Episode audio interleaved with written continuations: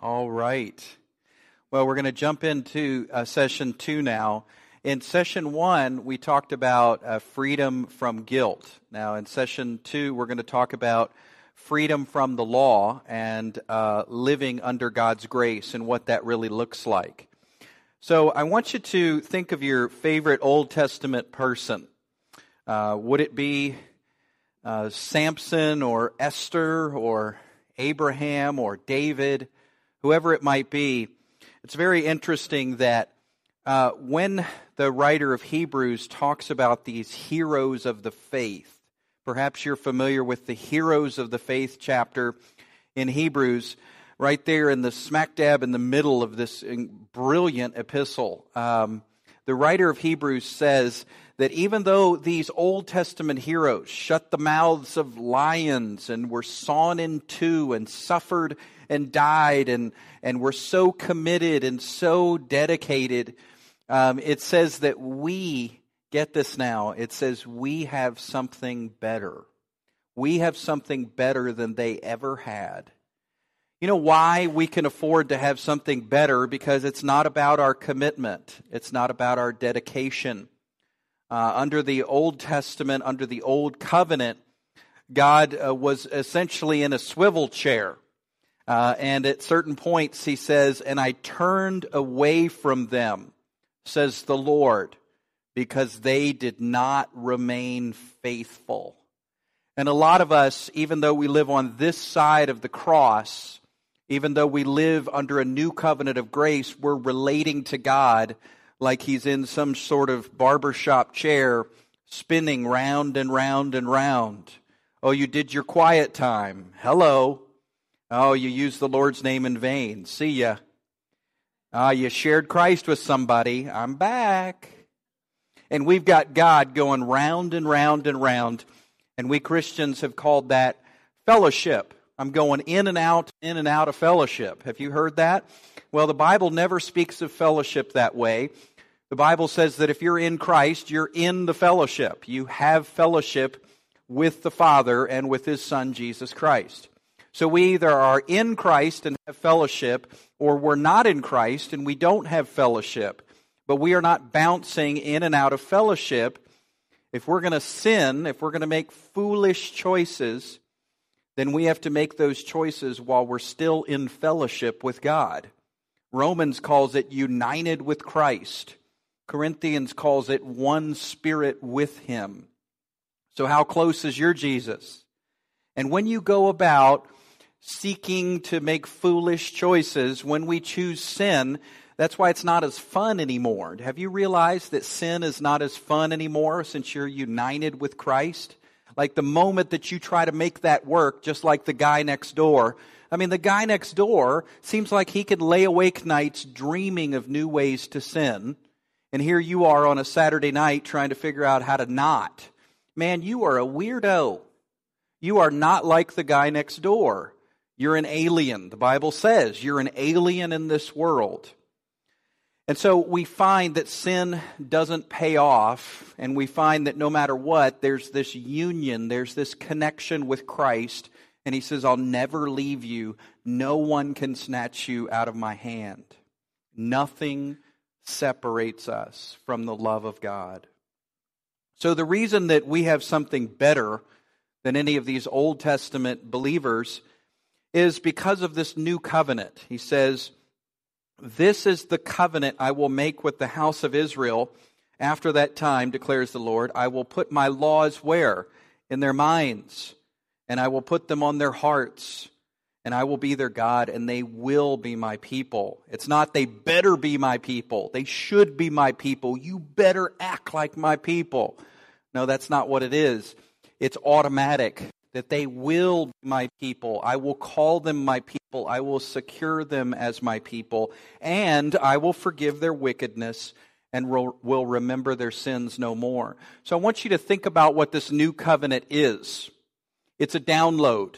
It is God's desires downloaded to your mind, God's desires downloaded to your heart, and complete and total forgiveness so that we're not living from tablets of stone, we're living from what God Himself has inscribed on our hearts. Now, even with that, there are some misconceptions. Many Christians find themselves saying, well, yeah, yeah, yeah, yeah. I mean, we're not under the law, but the law is written on our heart. Not the case. People say, oh, yeah, yeah, yeah, yeah. We're dead to the law, but the law is written on our heart. Okay, so you have uh, no pork sandwiches written on your heart? Have you got no uh, shrimp cocktail written on your heart? Oh, no, no, no, no. I don't mean the dietary law. I just mean the, the Ten Commandments. Okay, so, so you have no Friday night emails written on your heart? You have no Saturday yard work written on your heart? A lot of men are saying, uh huh, uh huh, uh huh. But you see, my point is we're trying to figure out what's written on our hearts. And what I'm saying is this Moses is not written on your heart. It is not 613 Jewish laws that are written on your heart. It's not even the Ten Commandments, because then what are we doing? Tossing the Sabbath and calling it the Nine Commandments? Do you see what we've done? Jesus made it very clear. He said, A new command I give you. Now, he, he was referencing some great commands over here. You know, they said, what's the, what's the greatest command in the law, right? And he said the greatest commands in the law, you know what they were. Love your neighbor as yourself and love your God with all your, all your heart, all your soul, all your mind, all your strength. But still, even those two, catch it now, even those two were the greatest commands in the law, but we're not under the law. Christ is the end of the law for all those who believe. So, what's written here? Jesus said, A new command I give you love others even as I have loved you. The Apostle John in 1 John, he writes and he says, These are his commands. All right, that's when you want to listen up, right? John's telling us these are his commands. And he says, his commands are to believe in the Lord Jesus Christ and to love others even as he has loved us. Sound familiar? This was the very same that Jesus taught as the new command. This, these laws of believe and love, these are what are written on our hearts. It's not the law of Moses that's written on our heart. It's the laws of believe in Jesus and love others even as he has loved us. And love covers a multitude of sins. Love takes care of a whole lot of problems. If you've been wondering, what is Christ doing in me? Number one would be love, loving people. So when we think about this, then it makes all the more sense. Jesus says something like, hmm, My yoke is easy, my burden is light, and you'll find rest for your soul. But by the way, I'm requiring 613 things of you. But by the way, I've written commands that Israel could never keep them on your heart. And now it's your job to do your best at them. So we begin to realize that the yoke is easy and the burden is light. First John says, his commands are not burdensome. That's pretty incredible to think about. See, what if Christianity is easier than you think? Now, don't get me wrong, I'm not saying that planet Earth is easy. We suffer, we struggle, bad stuff happens, it's ugly. But Jesus said something was easy. So, what if the, the connection with Him is easy? What if keeping it going is easy because he's done it? What if your cleansing is easy because it's finished? What if your forgiveness issue is easy to deal with because it's over? What if your union with Christ is already taken care of? What if he who began a good work in you is going to carry you on to completion? What if it's easy to be with him? But see, the enemy doesn't want us to know that. The enemy wants to make it all complicated and weird. So, what we're seeing is that there's a new covenant. And in fact, there's a dividing line of human history. Do you realize that even though, you know, the publishers, they've gotten a hold of our Bible and they have put a divider page in there. You know, if you flip in your Bible to Matthew chapter 1 and then you flip back one page, what does it say right there before Matthew 1 in big block letters? What does it say? the New Testament. But do you realize that the New Testament, which by the way is the same word, the same concept as the New Covenant, do you realize that the New Testament and the New Covenant does not begin in Matthew 1 with baby Jesus in a manger? The New Covenant era, the New Covenant way of grace actually begins with Jesus Christ hanging on a cross. So it is not the birth of Jesus, it is the death of Jesus that brought in the new way. The Bible says in the book of Hebrews, it says that uh, without a death, you can't have a covenant. Without blood, you can't have a covenant. Now that's why, even in the Old Covenant, even in the Old Testament with Moses, guess what happened, man? I mean, they killed animals and then get this they took the animal blood and they sprinkled it all over the scroll, and then they sprinkled it all over the people. Now, that's a church service I'm willing to miss. Or maybe you want to at least bring a poncho or something, right? An umbrella, something. But the point is, is that God always made it true that without blood, a covenant doesn't start. So, for that very reason, it's not the birth of Jesus, but it is the death of Jesus, his shed blood, that brought in the new covenant way. So, I want you to imagine that you try to pull a prodigal son routine. You know, you go to your mom and dad, you go to your parents, you say, Hey, I, I was wondering if, um, I don't know, if I could enjoy life in the fast lane, if I could cash in on your will a little bit early, you know, before you die. Look, even if you could talk Ma and Pa into that one, the attorneys would nip that in the bud. That's not happening. You know why? It's not happening because in the case of a will, it is necessary to prove the death of the one who made it. Because a will is in force only when what? when somebody's died. It's got to be mom and dad dying for that inheritance to happen, for that will to go in force. Now you say, why in the world is this in the Bible? Well, it's genius because the word will is the same word as the word testament and covenant. Have you ever heard somebody call it their last will and testament? Right, that's where it comes from because the root is the same word last will, last covenant, last testament, it's all the same word. And so the writer of Hebrews is saying, just like you don't cash in on a will until there's been a death, guess what? You don't cash in on a covenant until there's been a death. And that death is the death of Jesus.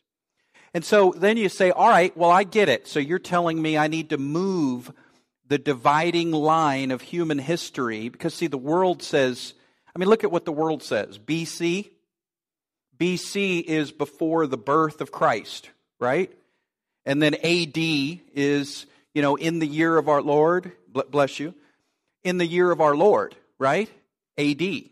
So the, the world has divided human history uh, by the birth of Christ. Now, what I'm saying is we want to change all that, and BC is now before the cross right? And then AD is like an Italian term like after decross or something. but you, you see, you see what I'm getting at here. It's a 33 year shift in our mentality. We're moving the dividing line of human history 33 years. Why? Well, I mean, you got to see that it's really important because between the birth and the death of Christ, that was still an era of law. That was still before the new covenant. Between the birth and death, Jesus was teaching people who were under the law. And so what you end up seeing is you end up seeing Moses 2.0 from Jesus. He takes the Moses standard and he raises the bar. So Jesus revealed the perfect and impossible standard of the law. He turned to them and he said, Chop off body parts in your fight against sin. He said, Cut off your hand, pluck out your eye, be perfect, and hey, you sell everything in order to enter the kingdom of heaven. Now, is that really how we enter the kingdom of heaven? By selling everything? Do you put all your stuff on eBay and then suddenly you're saved? It says he looked on the rich man and he loved him, and then he told him to sell everything. What kind of love is that? That's some pretty tough love because, see, that guy was beating his chest thinking he was doing it all in the law. And so he takes the law standard and he raises the bar. You know, you have heard it said, don't commit, don't commit adultery, but I tell you, if you even look, it's the same. Gouge out your eye, throw it away. It's better for you to lose one part of your body than to go where? Hell.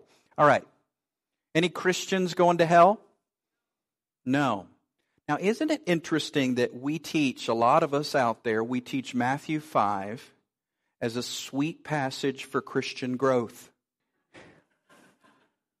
And hell is threatened three times in Matthew 5. Matthew 5 is the law on steroids. Matthew 5 is Moses in your face. Matthew 5 is a perfect and impossible standard, and that's the whole point. You know, nobody survives Matthew 5. We can teach it as a, you know, oh, you're supposed to get this nice warm Italian feeling inside, like you've had a bowl of pasta when you're done with Matthew 5. But nobody gets there if they're honest. Defeat if you're honest, hypocrisy if you're not. Because Matthew 5 says, Give to whoever asks of you without hesitation. Give them your money. Just give it all away. Just give it without hesitation cut off body parts. Uh, don't get angry, or it's the same as murder. Don't look, or it's the same as adultery. Be perfect, and if you haven't figured out what I mean, be perfect just like God. Who lives? Who survives? Matthew 5. That is the whole point.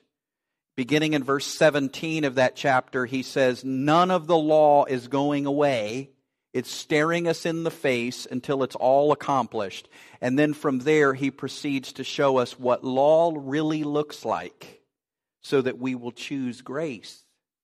See, if you think law is watered down and palatable and doable, why would you ever choose grace? You'd be like the rich man saying, I have done everything in the law since I was a young man.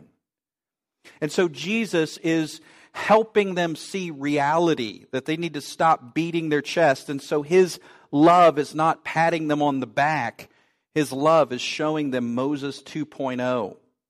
It's like the Olympic high jumpers. I mean, what happens in those high jumping events? Somebody jumps over the bar, then what do they do? They raise it. And then he jumps over that, and then what do they do? They raise it. And they keep raising it until it can't be done in order to see what the record is.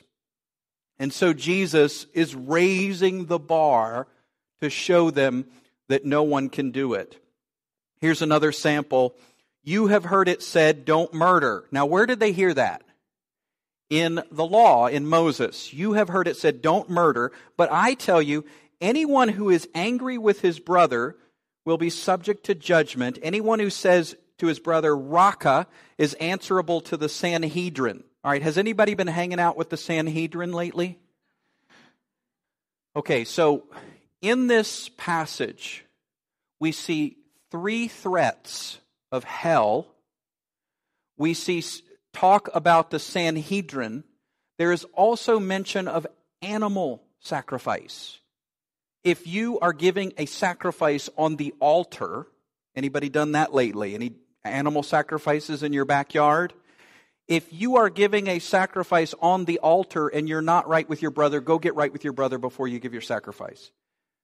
Who is he talking to? Jews. When? Before the cross. Why? To show them the perfect and impossible standard.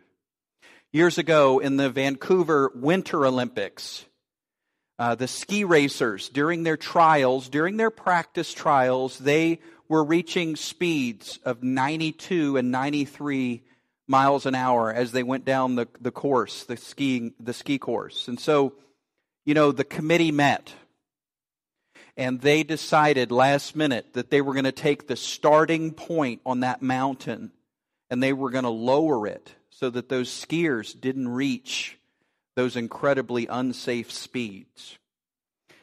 Do you realize what we see in Matthew, Mark, Luke, and John when Jesus is teaching the law? It's like he comes along, he takes the starting point on that mountain, he raises it to the highest peak, then he alone skis down in perfect fashion. He earns the gold medal, he hangs it around your neck, and then he says, Stay off that mountain, it'll kill you. And that mountain is Mount Sinai, and the law kills. And so we don't need to fulfill the law. We need to recognize that Jesus fulfilled it. He did what we can't do, and now he's warning us. The Bible says, even of the Ten Commandments that we want to put on our courthouse walls and we fight for such things in public schools, we want the ten, oh, they've taken the ten. Wait a minute, why aren't we fighting for like empty tomb symbols? Why are we fighting for the Ten Commandments? Do you realize that in the book of Corinthians, Paul told these Greek people, he said that the Ten Commandments, the ministry that was engraved on stone, is a ministry of condemnation and death. And that the ministry of the Spirit is greater and better. It's founded on better promises, it's superior. You know, even in Romans 7, we don't often pause to think about what the Apostle Paul was really saying.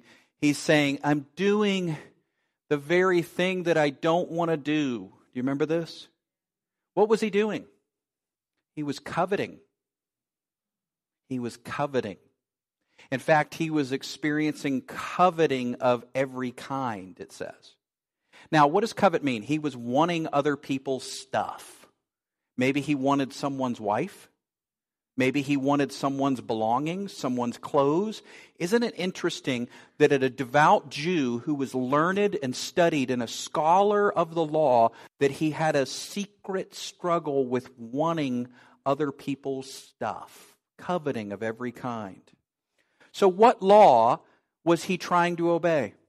Thou shalt not covet, which is one of the Ten Commandments. And you know what his solution is? Do you realize what his solution is? His answer to that problem is this apart from law, sin is dead. Which law was he talking about? Was it the sacrificial law? No. Was it the ceremonial law? No. Was it wardrobe restrictions? No. He was talking about the moral law, the Ten Commandments, and he was saying, when I was under the Ten Commandments, I experienced sin of every kind, and I'm telling you that the answer is not the Ten Commandments. The answer is, apart from law, sin is dead because I'm under grace. Grace teaches me to say no to sin for real. And in fact, the law actually, being under the law, excites sin. The Bible tells us the law came in so that sin might increase. Do you not find that interesting? The law came in so that sin might increase? Well, I want to, uh, basically, what we're saying is, you know, there's nothing wrong with the law. It's me under the law. The real problem is not the law itself, but the people under the law. Look at this Hebrews 8. It says, If there had been nothing wrong with the first covenant, no place would have been sought for another. But God found fault with the covenant? No. God found fault with the people under the covenant. Now, let's think about that for a minute. I mean, what do rules and laws and regulations do to us? I want to do a little experiment with you tonight. For the next 10 seconds, I just want to put you under one law. Okay? Here it is. Thou shalt not think about a purple leprechaun. Okay? Ready? Go. All right. How's it going? Huh? You experiencing victory? Are you? See, even now as I speak, there are purple leprechauns left, right, and center in your mind, and you cannot distinguish, you cannot extinguish them from your mind, can you? Some of you are saying, no, no, I can do this, I can do this. But no, you can't. As time progresses, the purple leprechaun will take over. Now, let's examine this for a minute. It's a silly example, but did you not walk into this church this evening completely leprechaun free?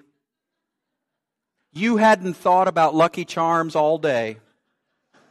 And then I put you under one rule, and suddenly it's left, right, and center all over the place. Leprechauns, what shall you do? Miserable man that I am, who will rescue me? I'm doing the very thing I don't want to do. Do you see it? Under the law, sin is excited. What happened under prohibition? Do you remember when they outlawed alcohol? Do you realize sales soared? People were going out in international waters, doing their deals, coming back with illegal alcohol. People were going up into Canada on the black market, getting the alcohol so they could bring it down. And there was more alcohol sales during Prohibition than when it wasn't happening. The law kills. The law, under the law, sin is inspired. And so we see that basically the law is like a mirror. See, uh, a mirror is something that you use in the morning and it's something that you use to see the dirt on your face, right? But you don't take the mirror off of the wall in order to scrub you and clean you.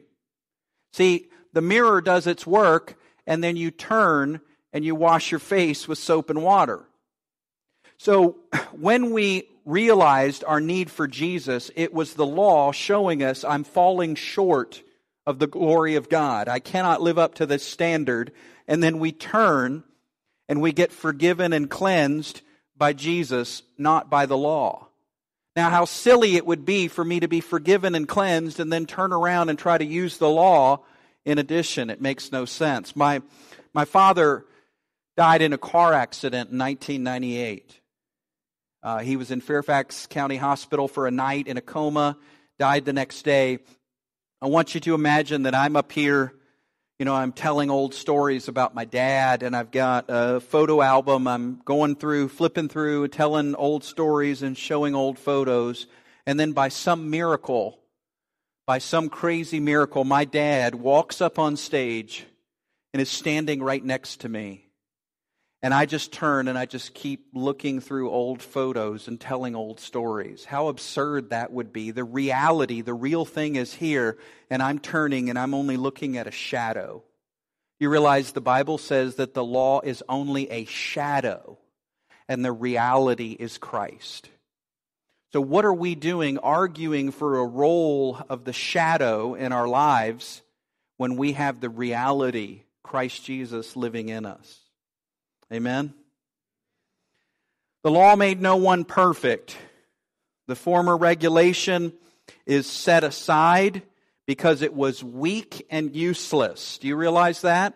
The law was weak and useless because the law made nobody perfect, and a better hope is introduced by which we draw near to God. So, are you looking to the better hope or are you expecting some new outcome from the law? You know, I recently, well, I guess it's been a long time now, but back in the day when Macs, uh, Mac laptops really hit the market and became more and more popular, I was into PCs, and yet here was this shiny new MacBook. It was silver, it was aluminum, and it was beautiful. And so there I was looking at the 16 different choices in Best Buy, the 16 different choices of PCs, and then the one MacBook. And just as I was about to go to the checkout counter with my P- PC in hand, well, this savvy salesperson, about 16 years old, you know, you know the one I'm talking about, he got me with a savvy sales pitch, and here it was. He said, You know, you can buy the new MacBook, but you can put the old Windows operating system on it if you want, and it'll run. You can have both, the benefit from both. And with that, I was sunk. I went to the checkout counter with MacBook in hand, purchased it, went home. And you know, the funniest thing happened. It worked. Like it worked. It didn't crash. It was pretty stable, and I never even downloaded windows on it. But you see, we humans can be suckers for the sales pitch of compromise, compromising with a little blend of the old and the new. Some very, you know, well known Christian scholars and teachers are saying we need a balance of law and grace, that we don't need the ceremonial law, we don't need the sacrificial law, we just need the moral law, and we'll mix the moral law with Jesus. Wait a minute, can't Jesus be my morality? Do I need 10 things etched in stone, or do I need Jesus and the fruit of the Spirit? You see, what people are doing is they're fashioning a safety net out of nine laws. See, we'll ditch the Sabbath, we'll take the other nine, and here's your moral law, and we're going to keep you from sinning by fashioning a safety net out of nine laws. And God is saying, I want you to cut through that net, and I want you to walk the tightrope of grace in me and in me alone, because strangely, you will find your balance in Jesus Christ. And so, have you noticed there's nine fruit of the Spirit? We're trying to sew together nine laws. Yeah, if I just if I avoid lying and stealing and adultery and murder, then you know um, it sounds like the victorious Christian life. There's nine fruit of the Spirit, and if you get the one, you've got the nine. He is the one, and He is the nine. So, will you trust Him? What do movie stores, maps, and public payphones all have in common? They are obsolete, man. They're not around. It's hard to find them. It's the same way with the law. Hebrews 8 says this By calling this covenant new, he has made the first one obsolete. And what is obsolete and aging will soon disappear. Anybody here have the iPhone 1 tonight? Any any iPhone 1s out there? Why not? There aren't any because of iPhone 2 and 3 and 4 and 5 and 6. Aren't we up to, behold, ladies and gentlemen, the iPhone 7 and the 7S and the 7 Plus? But you see that better technology has come along. Better technology replaces the former technology. It's based on better circuitry, better manufacturing. And in the same way, the new covenant is founded on better promises. Hebrews 8 says, The ministry Jesus has received is as superior to theirs as the covenant of which he is a mediator is superior to the old one, and it is founded on better promises. So, what should we conclude the way of grace is better. The way of law is not the way. The way of grace is superior. The way of the law is inferior. The way of, the, of grace is founded on better promises.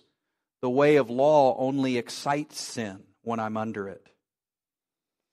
I want you to imagine a fictitious conversation between Moses and Jesus. Okay, imagine that they show up in the same setting and Moses turns to Jesus and he says, Papers, please. Now, what I mean by that is he's asking for a passport, he's asking for his lineage, he's asking for his heritage. Do you realize that Jesus would have no papers that would qualify him according to the law? A lot of people don't realize this, but this is one of the strongest arguments for abandoning the way of law and grabbing hold of the way of grace. Jesus had no papers. See, the law required, according to Moses, the law required that if you were going to serve as a priest, you needed to be in the tribe of Levi. But Jesus was in the tribe of Judah, in the tribe of David. Guess how many people served as priest from the tribe of Judah? Zero, zilch, none. It was illegal. So, why did God do this? Why didn't God just say, hey, I'll make Jesus a Levite?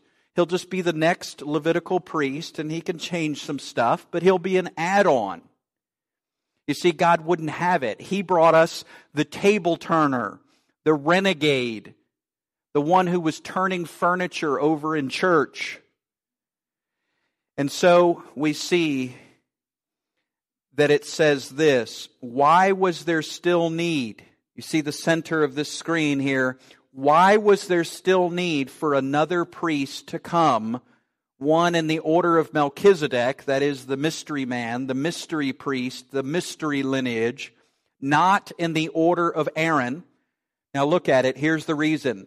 For when there's a change of priesthood, there must be a change of the law. You know what this means? You cannot turn and call Jesus Christ your high priest and then turn back and grab a little bit of Moses to go with your Jesus.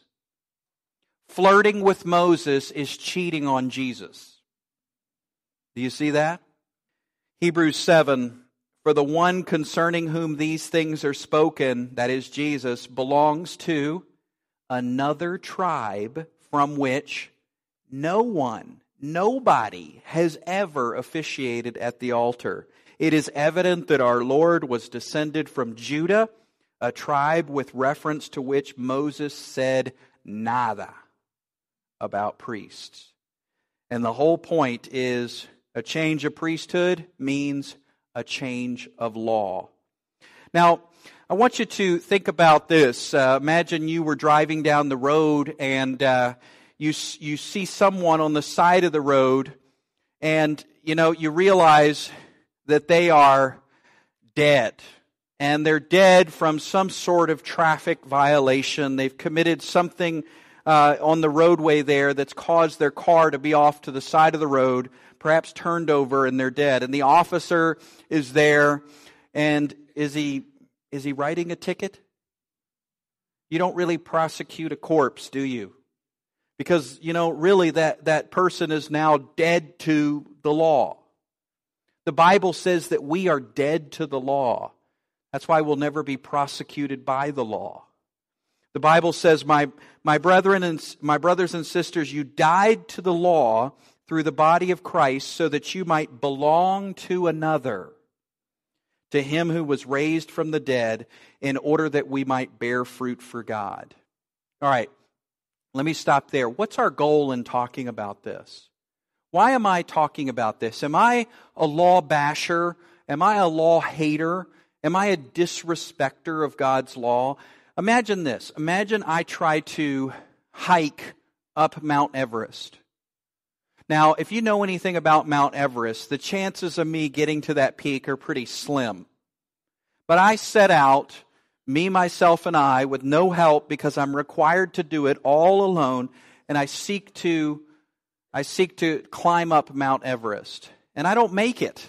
I get up, you know, I'm, I'm, I'm a day or two or three into it, and I tire and I fatigue and I'm out of energy and I'm done.